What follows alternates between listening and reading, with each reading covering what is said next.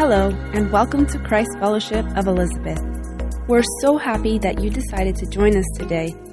This is the teaching podcast from our Sunday worship service, recorded at the Liberty Center in Elizabeth, New Jersey. Our goal as a church is to love God, make disciples, and change the world. We hope that this message inspires you and helps to lead you deeper in your relationship with Jesus. Enjoy!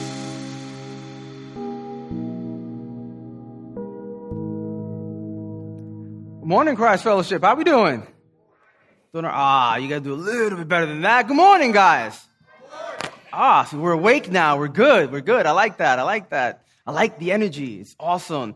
Well, my name is Eddie. For those of you guys who don't know, if it's your first time here at Christ Fellowship, thank you so much for making Christ Fellowship your home this Sunday morning. I'd like to give a quick shout out to everybody who's watching online, either through Facebook or through YouTube. We appreciate you. Thank you for joining us today. Well, we are right at the tail end, the tail end of a series called The Promise of Christmas. And how fitting for us to be at the tail end of this series because guess what? Christmas is literally right around the corner. How many of you guys are ready for Christmas right now? Raise your hand. Oof, man. That just tells me there's some people that right after service, they got some shopping to do. That's all I know. I'm, just putting it out there. That's all I'm saying. You know, Amazon Prime is your friend. If you have it, just, you know, putting that there. All right. Well, we are right at the tail end of a series called The Promise of Christmas. And so far, so far, for the first two weeks of this series, we have explored two amazing topics, two really, I would say, super solid topics. The first week, we spoke about the promise of his birth. And Pastor Carlos was telling us that when Jesus came to earth, when God became flesh, when heaven literally touched earth, Jesus' appearance here for us was the greatest gift that we could ever get. But, Pastor Carlos explained to us, like any gift, if it's never opened, if it's never received, what are we doing with it? It's just there, it's not being used. So it would be imperative for us to open up that gift to receive it because that's the only way it works. Last week, Elliot Elliot knocked it out the park. Last week, Elliot spoke to us about the promise of his death, Jesus' death. He explained to us what atonement really means. He also explained to us the importance of his sacrifice. Elliot gave us this really cool nugget. I had to write it down. I want to share it with you guys because it really impacted me. He said this about the whole entire situation. He said, We owed. We owed. You owed, I owed, everybody watching online, you guys owed, the whole entire world owed. What do we owe? We owed God blood. We owed God blood.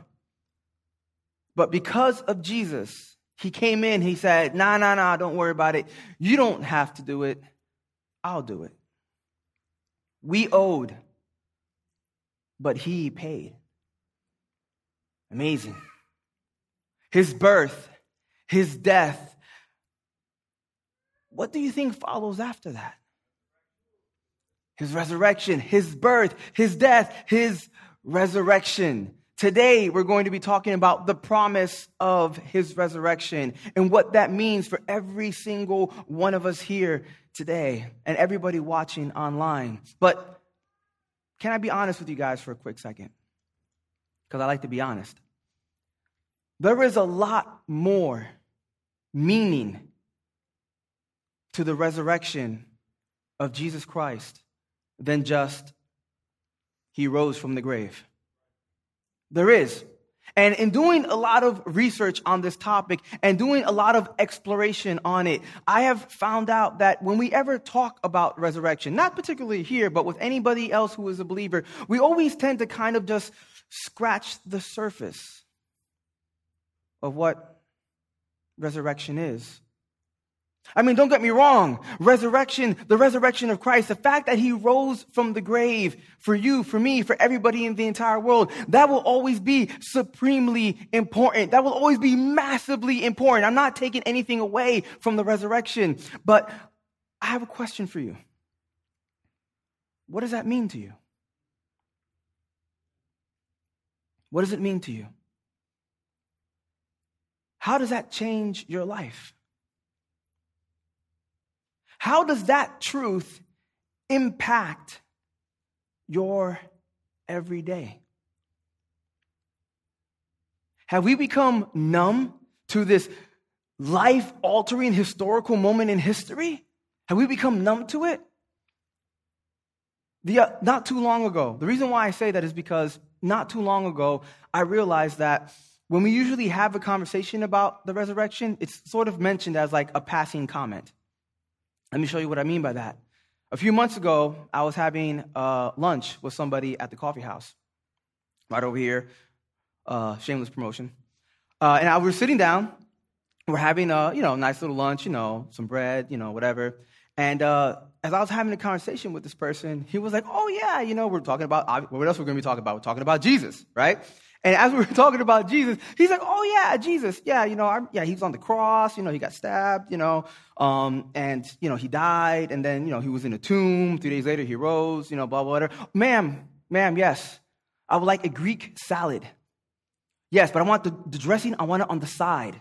The dressing, no, no, I don't want the dressing on top of the salad because that makes it really soggy. I want to be able to have the dressing on the side because I like to take my individual lettuce leaves, dip them in the dressing, and then eat it that way. And my chicken, I want it well done. Eddie, you want anything? No, no, I'm good, man. Oh, can I have a seltzer with that? A seltzer? Yeah, good. Awesome. Eddie, what were we talking about again? We're talking about the resurrection, dude. We're talking about Jesus Christ. How is that not like, how can you just forget about something like that? Has it become a passing comment in conversation? Is it not given its importance anymore? Is it because we've only scratched the surface of it? That we haven't gone deep into it? That we haven't explored the mysteries of what it really means for you and for me? That is just mentioned like that. The resurrection of Jesus Christ is awesome. It is amazing. And there's something so cool about it that it holds the key to something in your life that can change the trajectory of it completely, shift it into a completely different direction. There's something about the resurrection that can change the way that you act, that can change the way that you treat people. There's something about the resurrection of Jesus Christ that can drastically influence your closeness in your relationships with other people, and especially with Christ. There's something about the resurrection that can illuminate your path, give your purpose clarity, make everything clear, lift the fog from your eyes. Show you what it is that you have to do, give you your mission, give you your purpose. Now, I don't know about you, but the new year is right around the corner. Wouldn't you want to enter into the new year with clear purpose? Wouldn't you want to enter into the new year knowing what it is that God wants you to do, knowing your calling? The resurrection does that. Understanding the resurrection does that. Giving the resurrection of Jesus Christ its proper place in your life does that. But you have to do it. Paul says this really cool thing in his letter to Corinth, one of his letters to Corinth. And I really believe that it kind of drives the point of what it is that we're going to be talking about today together. It really drives the point. I want you guys to really pay attention to this. Paul writes this to the, uh, to the people of Corinth. 1 Corinthians chapter 15. It's very short. We're not going to spend a lot of time here. Just follow with me. Paul writes this to them If there is no resurrection of the dead, then not even Christ has been raised. And if Christ has not been raised, our preaching is useless. And so is your faith. I didn't say that. Paul said that. That's what the word says. If Christ has not been raised, our preaching is useless, and so is your faith. How important do you think the resurrection is?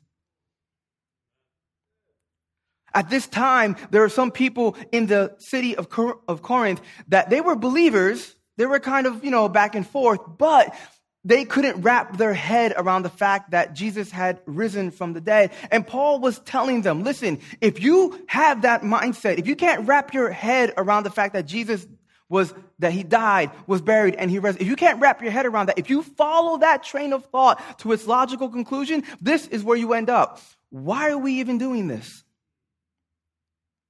Why are we even doing this? It's useless. The missionary journeys, useless. The baptisms, useless. Preaching, useless. Your faith, what you believe in, useless. But Paul doesn't leave them there because Paul begins to testify something so cool. He says this to them later on in that same paragraph. He tells them this But Christ has indeed been raised. How does Paul know that? From my understanding, when Paul came into the story, Jesus was already dead. How does Paul know this? It's easy. Paul met Jesus face to face on the road to Damascus. Paul met Jesus after he resurrected. And by the way, just so you know, as Paul was on his way to Damascus, his purpose on that road to go there was to kill other believers. It was to kill other followers of the way. The government had sent him out because the government said, hey, guess what? We killed the head of the snake, so to speak. Not that Jesus is a snake, but it's just a figure of speech. We killed the head of the snake. We need you, Paul, to go kill the rest of the body. And that's what Paul's mission was. That's what he was on his way to go do. But on that road, he encountered the living Christ. And from that point forward, his life was transformed. It was changed. Having that meeting with Christ all of a sudden gave him a drive and a passion unlike any other. And that drive and that passion led him to say things that he to say the things that he said, to do the things that he did, to write the letters that he wrote. Something happened inside of him that changed him completely. And the same thing that happened inside of him ha- also happened inside of the disciples when it came down to the resurrection. This great, awesome thing. There are many, can't get ahead of myself. There are many great things that happened because of the resurrection of Christ.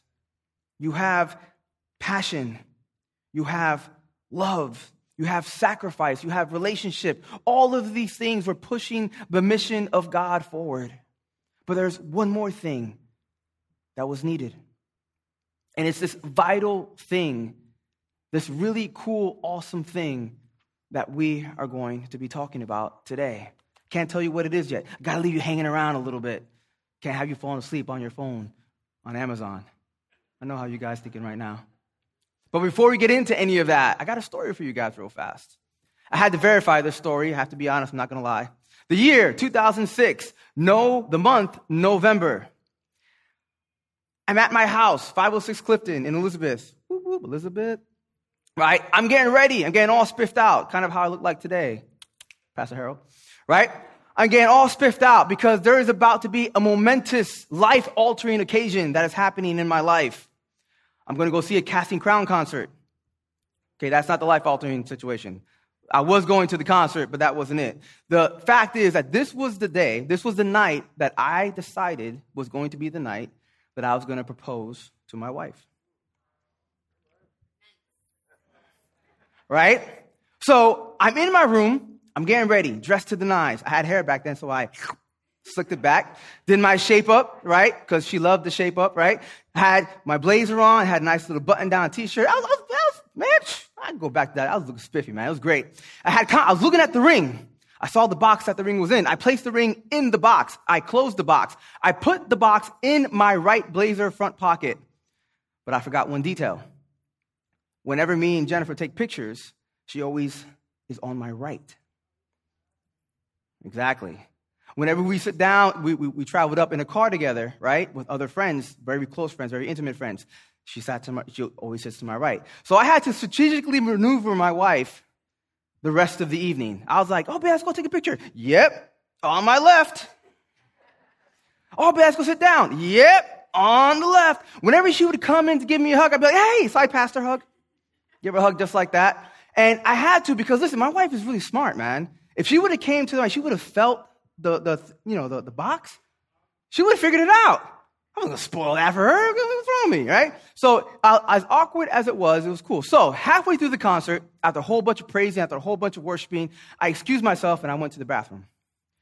Splashed some water on my face. I told all my friends, hey, listen, when I get back, that's when I'm going to do it. Shook off some nerves, you know, do, you know, whatever. Had to get ready, you know, get the knee. Is it going to be this knee? Is it going to be that knee? I don't know how I'm going to do it. so. I mustered up the courage. I mustered up some boldness. As I was going back, everything was like in slow motion. So I go up to her, I pull her to the side, and she's like, I'm trying to worship. I'm, like, I'm trying to tell you something right now. And I whisper something that stays between me and her into her ear. I got down on one knee, and I proposed. She said no. No, I'm fine, no. But she said yes. Obviously, she said yes. 14 years later, boom, baby, locked her down. Had to do it. Had to do it. But I have a confession to make. I do. I have a confession to make. I already knew the answer to the question. I did.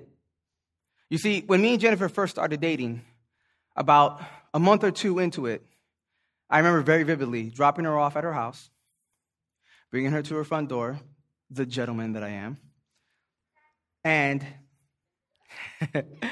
thank you, son. Uh, and after I dropped her off, she was walking. I'm like, wait, wait, wait, hold on. She's like, what? I looked at her and I said, You know I'm going to marry you, right? She smirked. She looked back at me and she said, Yeah, I know. And she walked in.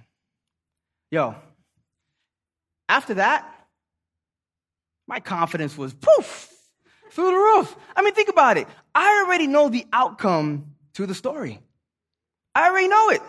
My confidence was amazing at that moment. And from that moment to the moment that I proposed, there was no worries whatsoever about what the answer was going to be. I already knew she was going to say yes. I already knew the end to the story. That's awesome. Men, quick question, uh, not question, advice. If you're thinking about doing that, you're not sure, don't do it. I've seen a lot of YouTube videos. I'm pretty sure you know what I'm talking about. Girls are like, no, I don't know. And they run away. That wasn't going to be me. I had this overwhelming sense of confidence because I already knew the outcome. Has that ever happened to you? Not the running away part. Has that ever happened to you? Have you ever walked around with that type of confidence? That you already knew the outcome to the situation that you were going to be in. That even though the situation can be a little nerve wracking, even though it can be a little rattling, you were able to just shake it all off. Muster up some courage, muster up some boldness because you already knew the answer at the end of the tunnel. Have you ever had that type of confidence? It's amazing. We react very differently in situations when we have that type of confidence, don't we? For example, have you ever walked into an interview for a job that you knew you were already going to get? That ever happened to you? How do you walk into that job? I got this. Ask me a question. Positive. I know exactly how to do this job. How do you act? You're laid back. You're more relaxed. Questions don't rattle you as much. You know the answers. You're calm. You're collected. You're smooth. You're patient. The reason why is because you already know you got that job right in your pocket. The overwhelming sense of burden and pressure that can be on your shoulders at that moment, whether or not you're going to get it, it's not there. Why? Because you already know that you got it. It's amazing what confidence can do to someone in certain situations. You've heard the saying before. I'm pretty sure you have. Wow, that person over there, they just ooze confidence. Man, that person, they have confidence coming out of their pores. Maybe you know somebody like that. Perhaps you are that person. I did a couple of research. I did a couple, uh, a little, I did a little bit of research on confident people. And I found out a couple of things. I just want to share it with you guys real fast, okay? Just bear with me. It's four things, really, really quick. It's not even that long, right? Things about confident people. People who are confident tend to have less anxiety. Why? They don't worry as much. They're confident. They're confident that the situation is going to turn out okay. So they have they don't have as much anxiety as the next person. Worry? Eh, not so much, right? People who are confident, second thing, people who are confident tend to take smarter risks.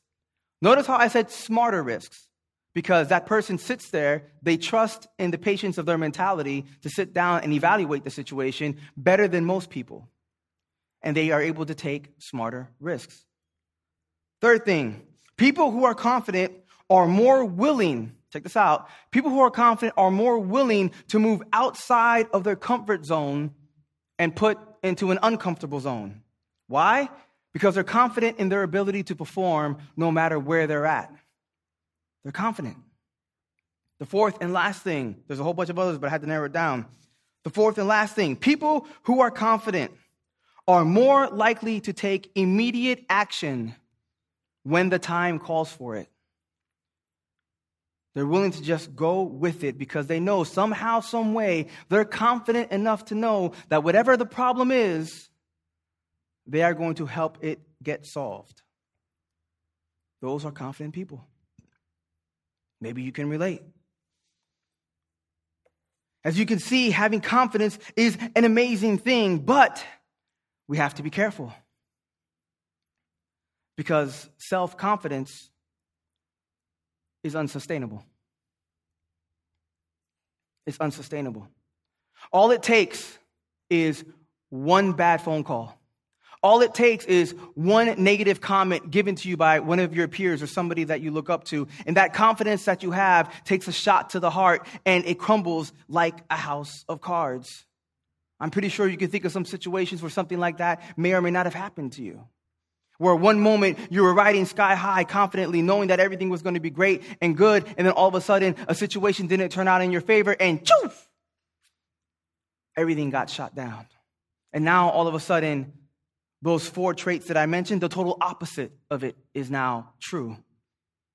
Now, all of a sudden, instead of not having as much anxiety, all you have is anxiety. You're worried about what's going to happen, how the situation is going to turn out. You're unsure about a whole bunch of things. All of a sudden, you don't want to take any risks because taking a risk, oh, I'm not sure if it's going to turn out great, so I'm just going to stay here and not do anything about it.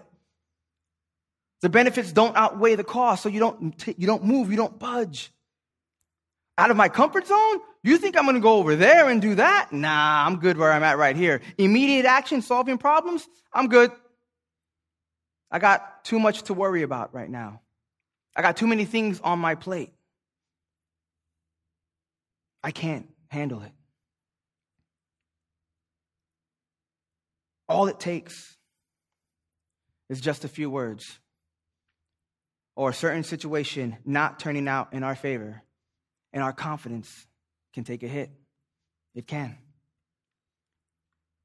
Self confidence is unsustainable.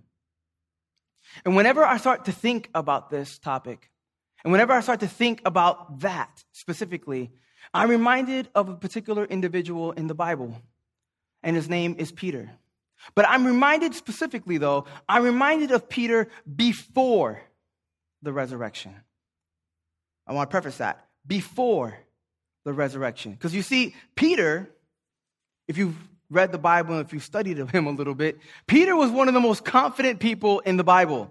He was always quick, boo, spitfire, to give a response to any question or any comment that Jesus had. And the reason why was because he wanted Jesus to know that he was the guy that you can rely on. He was the guy that you can trust. He was the guy that would go to war with you. He wanted to let Jesus know that. And a lot of times, Peter would speak out of turn and would put his foot in his mouth.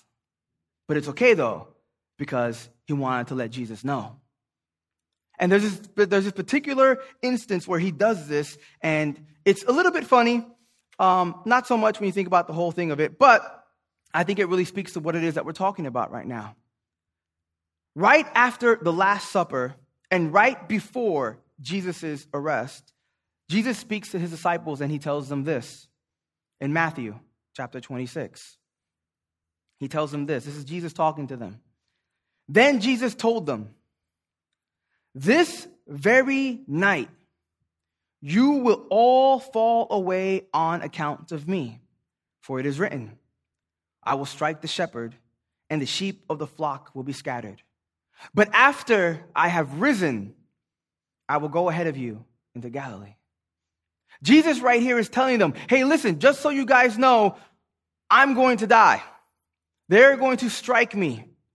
And all of you that follow me right now are going to be scattered around. You're not going to be here. You're going to run away. But don't worry, I'm going to rise afterwards. He's telling them about what? His resurrection. He's telling them about his resurrection. But before sitting down and processing this, look what Peter, I can imagine Peter. What, what, what, what, what? And quick, Peter responds, even if all fall away on account of you, I Jesus, me, Peter, just so you know, I never will. How confident is my boy right now?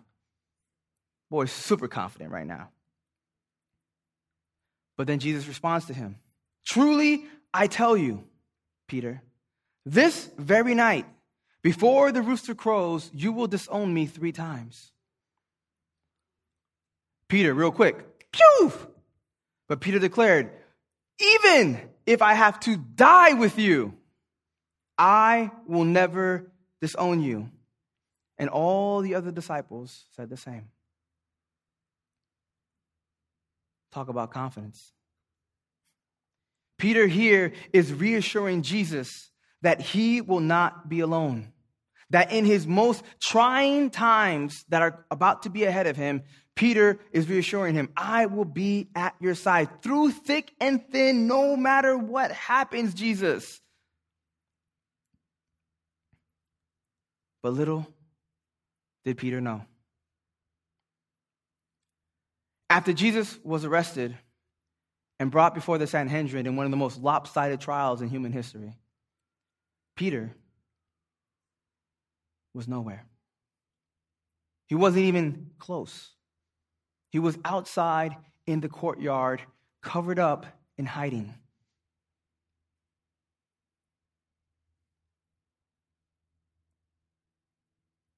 Matthew 26, starting at verse 69.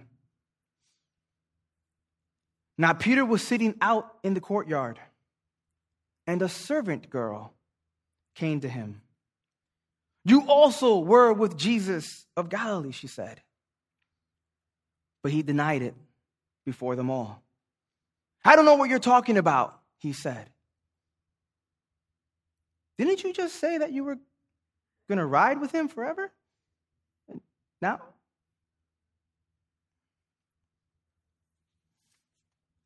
Then he went out to the gateway, verse 71, where another servant girl saw him and said to the people there, This fellow was with Jesus of Nazareth. He denied it again with an oath this time, kind of like an emphatic oomph, you know? I don't know the man. After a little while, those standing there went up to Peter and said, Surely you are one of them, them being the crowd, the disciples that were with Jesus all the time. Surely you are one of them. Your accent gives you away. Then he began to call down curses and he swore to them, I don't know the man.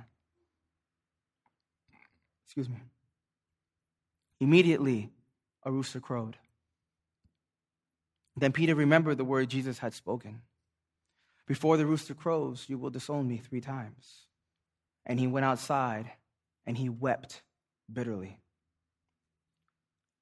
Little did Peter know when it came down to his confidence and what he said he was going to do and how he was going to act when the moment arose. Little did Peter know that all it would take was a little girl to ask him a question. All it took was for a situation to not turn out in his favor. Because Peter didn't think this would happen to Jesus, but it did. It was supposed to, it was written. All it took was for that. And Peter's whole world came crumbling down. I remember reading this a long time ago, and I remember a friend coming up to me and asking me, Eddie, you seem like a pretty confident guy. And I'm like, yeah. He was like, in your life, what has the potential to be that little girl? Because that little girl asked him a question and it shattered his world. What little girl in your life? What metaphorical little girl in your life has the potential to shatter your world and break your confidence?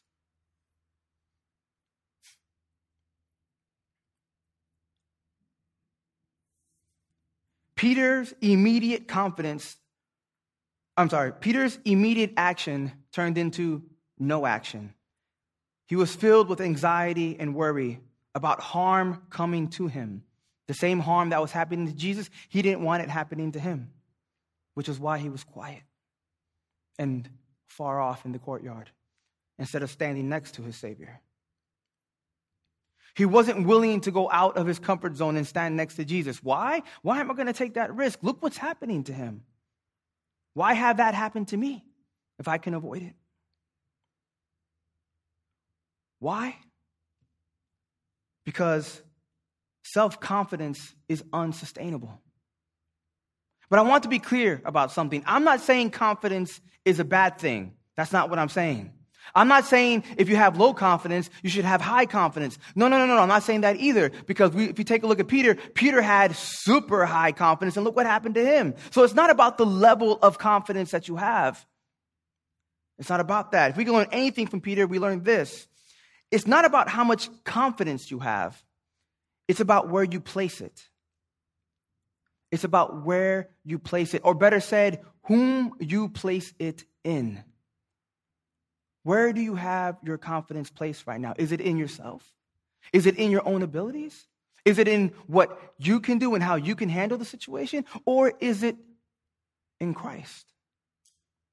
You see, Peter, although he had confidence, his confidence was misplaced. He should have placed it in Jesus and in the things that he said rather than in himself. Because as long as we place confidence in ourselves, guess what? We also have the potential to fail ourselves. We do. How many promises have you broken to yourself?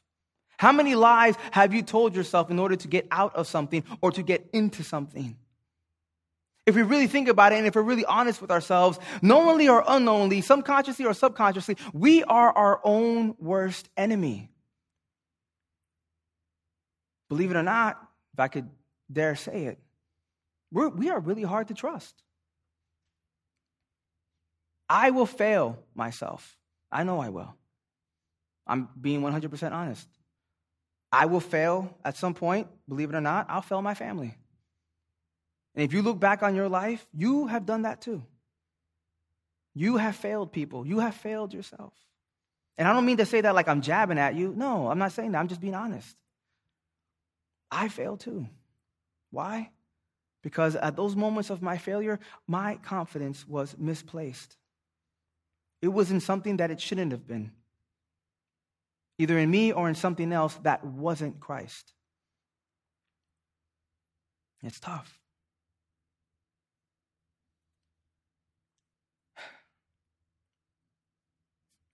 Now, I don't know about you, but saying one thing and doing something else entirely there's a word for that. It's another word, but you're close. I'm not going to say it. Very hypocritical, is it not? Saying one thing and then doing something else. To me, if we live our life like that and we continue to live our life that way, that's very, very inconsistent. Making promises and breaking them, saying you're going to do something and then not doing it, being there for somebody, then not being there for them saying X, Y, and Z and then doing A, B, and C. That is a very, very inconsistent way to live. Who would want to live their life that way? Constantly up and down, up and down, being there, not being there, not following through, following through. That is a very tough life to live. This moment right here, this moment brought Peter so low that he wept after Jesus was crucified. And when he found out that it was buried, it shattered him. Fear and uncertainty now, because of his confidence was shattered, guess what was able to happen to his life? Fear and uncertainty was able to creep in, not just to him, but to the other disciples as well. Look what it says in John chapter 20, verse 19. On the evening of that first day of the week, on the evening of that first day of the week, when the disciples were together, check this out, with the door locked for fear of the Jews. With the door locked for fear of the Jews. When our confidence is misplaced, that's what we allow to enter our lives fear. But not just any type of fear, paralyzing fear. Fear that prevents you from making any type of progress whatsoever. What were the disciples doing? Were they outside preaching the word? Were they on the corner of the temples talking about Jesus? Were they talking about his miracles? Were they baptizing people at this time? No, they were in a room locked because of fear. They were in a room huddled together. Hope was gone. The light was put out. The meaning and purpose of it all had left them. There was no passion, no desire. As far as they were concerned, the movement that Jesus was starting had died when he did. Can you picture them? Can you picture them all huddled together? Shh, quiet, don't make a noise. They're going to hear us. I can picture all of them sitting on the floor, staying really still, staying very quiet because of fear. I can also picture them looking down at the ground, distraught and sad, because for them, it was all over.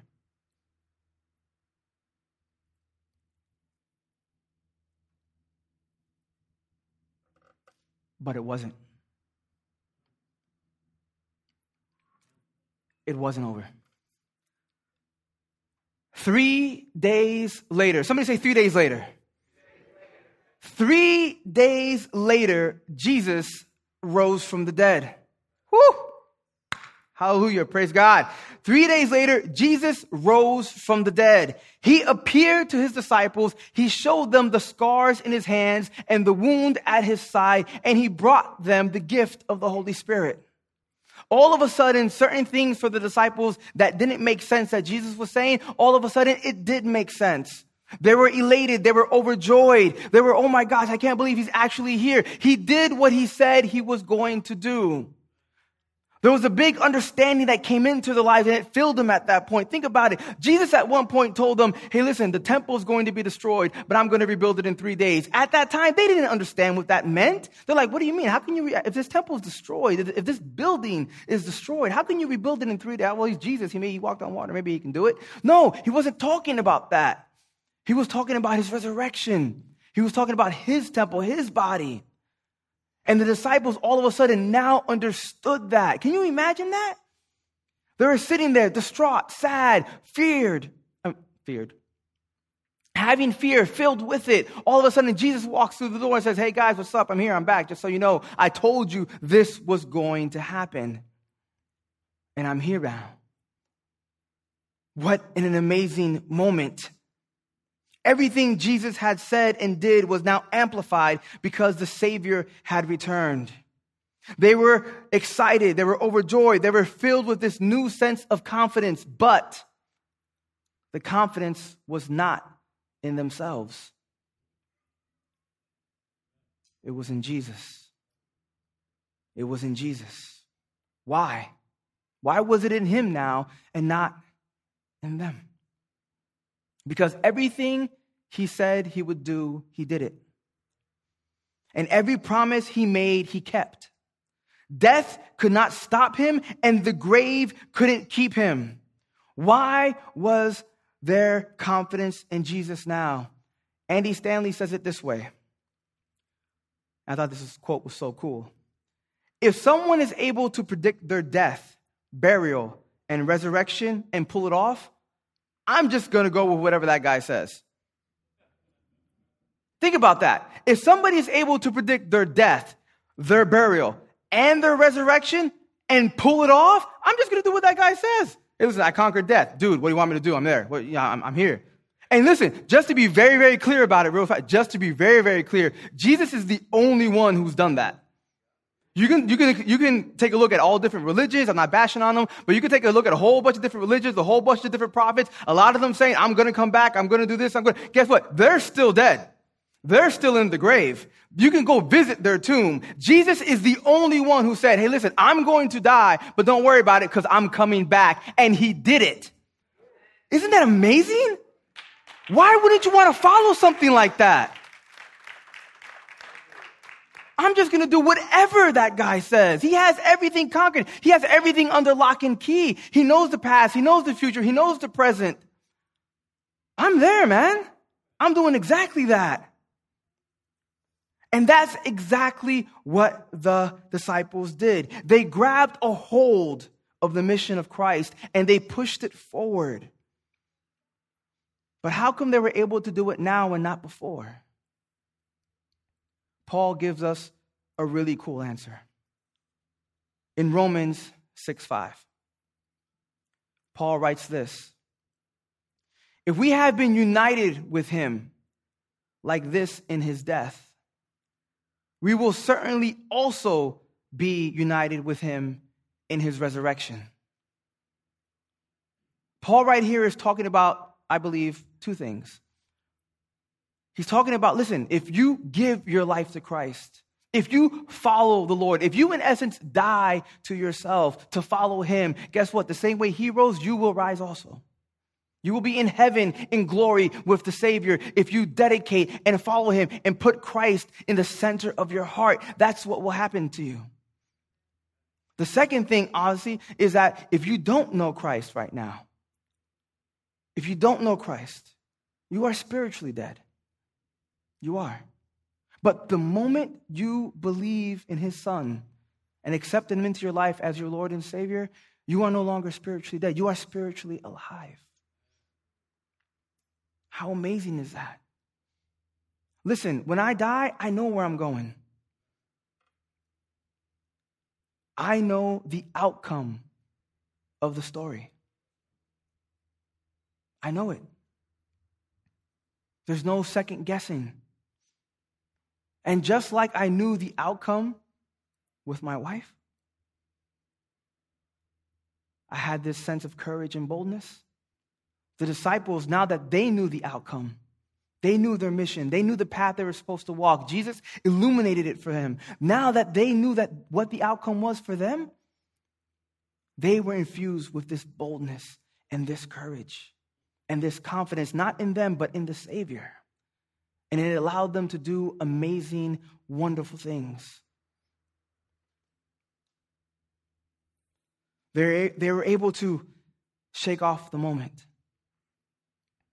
shake off the nerves, and push everything forward. Remember Peter before the resurrection? We just spoke about him like 10 minutes ago.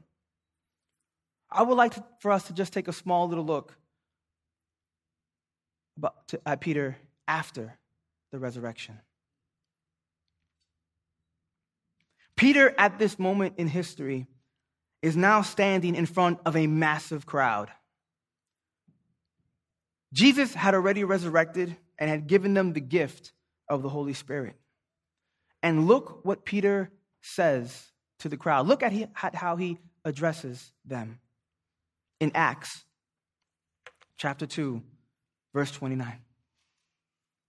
Fellow Israelites, Peter is talking to them, infused with the Holy Spirit. Fellow Israelites, I can tell you confidently, say that word, confidently. Because I'm a nerd and I'm a geek, I had to look up the original meaning of this word in this text. I looked it up in the Greek, looked it up in the Hebrew. It's a really cool word, actually. That word confidently in the Greek is parrhesia. Say parrhesia. Sounds mad Hispanic, doesn't it? Right? But it's not. Parrhesia. Say it again. Parrhesia. The word means this the absence of fear. The absence of fear in speaking boldly. Cheerful courage. Boldness in the following. This is how Peter was talking. Confidently. Not because of him, but because of who he had confidence in. Fellow Israelites, he says, I can tell you confidently that the patriarch David was buried and his tomb is here till this day. You know David, the really cool king of Israel, right? David, David and Goliath, the David that we know, right? Peter is saying, hey, listen, just so you know, that famous king that we all love, he's still dead. We can actually leave this place right now and go visit his tomb. He is still dead. His tomb is here till this very day. But he was a prophet, and he knew that God had promised him on oath that he would place one of his descendants on the throne, that descendant being Jesus. Jesus is a direct descendant from David. Seeing what was to come, he spoke of the what? Resurrection of the Messiah that he was not abandoned to the realm of the dead, nor did his body see decay. God has raised this Jesus to life, and we are all witnesses of it. Peter saw it with his own eyes. All the disciples that were there, they saw it with their own eyes. It happened. I'm telling you right now, it happened. It's not a fairy tale. It happened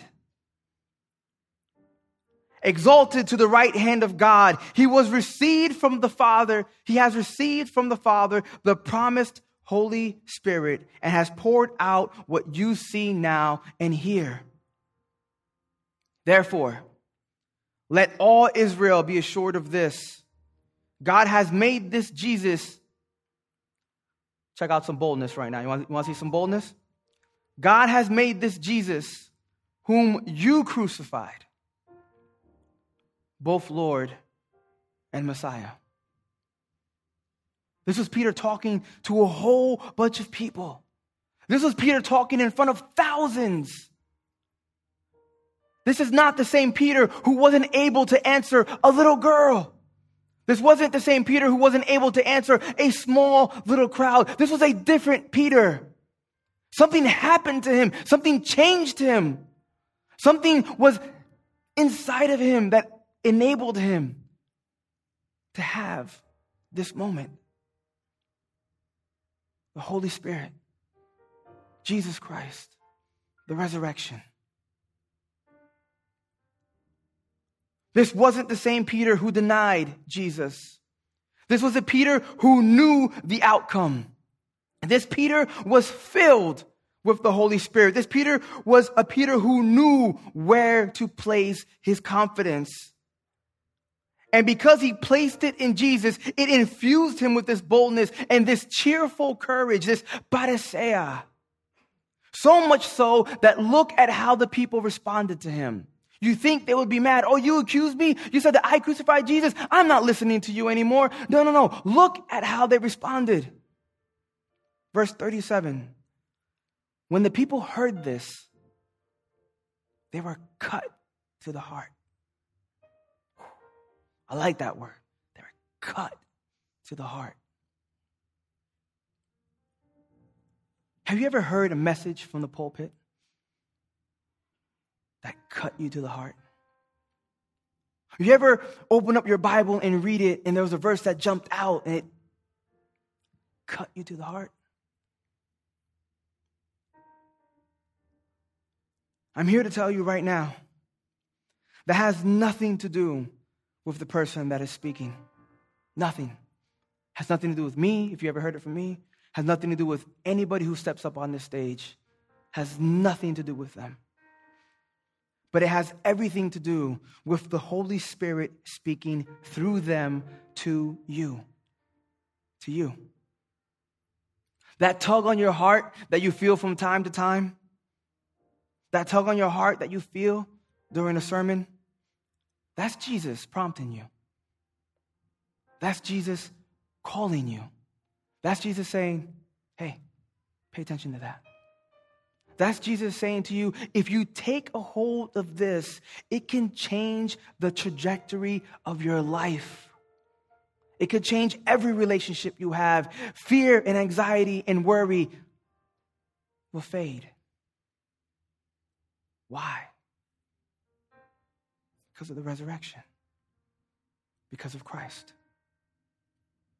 I'm telling you right now, if you feel it now, don't ignore it.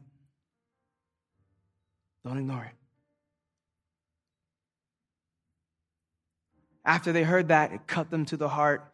And they said to Peter and the other apostles, Brothers, what shall we do?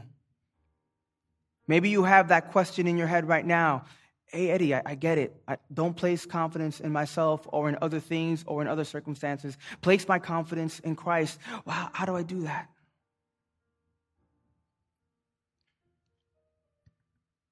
What shall I do? Peter replied, Repent. Repent. That word repent means to make a 180, not a 360, a 180. Turn away from something, head towards something else. Head away from self confidence, put your confidence in Christ. Repent and be baptized, every one of you, in the name of Jesus Christ for the forgiveness of your sins. And you will receive the gift, Merry Christmas, and you will receive the gift of the Holy Spirit. The promise is for you, check this out, I love this. The promise is for you and your children, and for all who are far off, for all whom the Lord our God will call. Maybe this year 2021. Maybe this year has been a hard year for you. Maybe it hasn't been an easy year. Maybe your spiritual walk has faltered a little bit. Maybe you feel a little far off. Maybe things haven't been going your way, or maybe they haven't been going in your favor, and anxiety and worry is starting to build up. You can't see a light at the end of the tunnel. You can't see a period at the end of the sentence. You just don't know. There's so much uncertainty. Maybe at this time, you can definitely relate to the disciples who were locked in the room, fearful, with their heads hung low, because there was no end. Could it be? Could it be that, like Peter before the resurrection, your confidence is a little misplaced. You have the opportunity now to change that. You have the opportunity now to make a shift in your life. You have the opportunity now to grab a hold of the vital thing that Paul grabbed a hold of, that Peter grabbed a hold of, that all the disciples grabbed a hold of. The reality of the resurrection is this. Because Jesus rose from the grave, because he rose from the grave, every word he said, every command he gave, every lesson he taught is true. It is. Had he not, it would have been useless. But because he did, Everything he said is true. The way of life that he wants us to live, the missions he wants us to carry out, the expression of his love that he wants us to impart on others should be done. Boldly, courageously, and confidently. Why? Because we know the outcome. We know the outcome. The disciples, because of their confidence in Jesus and because of the resurrection, they went forward and changed the world. You want to know how I know that's true? Because you're here right now. Had they not did it, we wouldn't be here. You wouldn't be here. I wouldn't be here. I would not be married. The things that happened in my life would have never happened if the disciples didn't go out with this truth in their heart and carry it out boldly. This church would not be here today if it wasn't for that. How great would it be for you and for those you love if you did the same? To take this, the truth of the resurrection, it's just more than he rose from the grave. It's more than that. It gives us confidence, boldness, courage. It gives us that little extra oomph to shake off the nervousness and push forward the same way the disciples did after the fact. How many of you are willing to do something like that today? Amen. Let's bow our heads and pray. Lord, we thank you for today, God.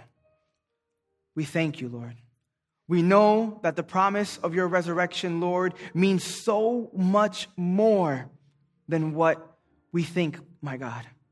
We're thankful, Lord, that we were able to go below the surface, my God, and figure out, Lord, that the resurrection should bring to us confidence, my Lord. Confidence in your Son, my Lord. Confidence in your Son that He did what He said He was going to do, my Lord. We already know the outcome, my God. We know the way the story ends, my Lord, because of your Son, my God. And I pray, Lord, that as we enter into this new year, my God, I pray, Lord, from this point forward, Lord, that as we grab a hold of this vision of your resurrection, my God, that you would make our path clear, my God, that you would change the trajectory of our lives, my God, that we would enter into a new season, my God, of clarity, my God, of boldness, my God, of courage, my God, because when we look at the example of those people, my God, not just the disciples, my God, but when we look at the example of those people who grabbed a hold of this, my Lord. They changed the world, my God. Not just their lives and not just the people around them, my God, but they changed the world, my Lord. Now, I'm not calling you to change the world, but believing in this can change your world. It can bring you to a place where you and Jesus are just chilling and doing the marvelous, wonderful works of his kingdom and pushing it forward. And believe it or not, when you do that, everything else in your life gets taken care of. All you have to do is focus on Christ, and Christ takes care of the rest. I pray that in everybody's life right now, my Lord. If you receive it, say amen you know the outcome. Have a great week in God. Christ Fellowship of Elizabeth is a Christian community whose mission is to love God, make disciples, and change the world. You can learn all about us by visiting cfofelizabeth.com. We meet each Sunday at 10:30 a.m. at the Liberty Center in Elizabeth, as well as at various times throughout the week. If you'd like to see a video recording of the full worship service this teaching came from, you can watch on demand on our YouTube channel, and you can join us live online every week by visiting cfofelizabeth.live. We hope you enjoyed this week's message. Make sure you subscribe in Apple Podcast, Google Play, Spotify, or your favorite podcatcher so you never miss an episode. See you next time.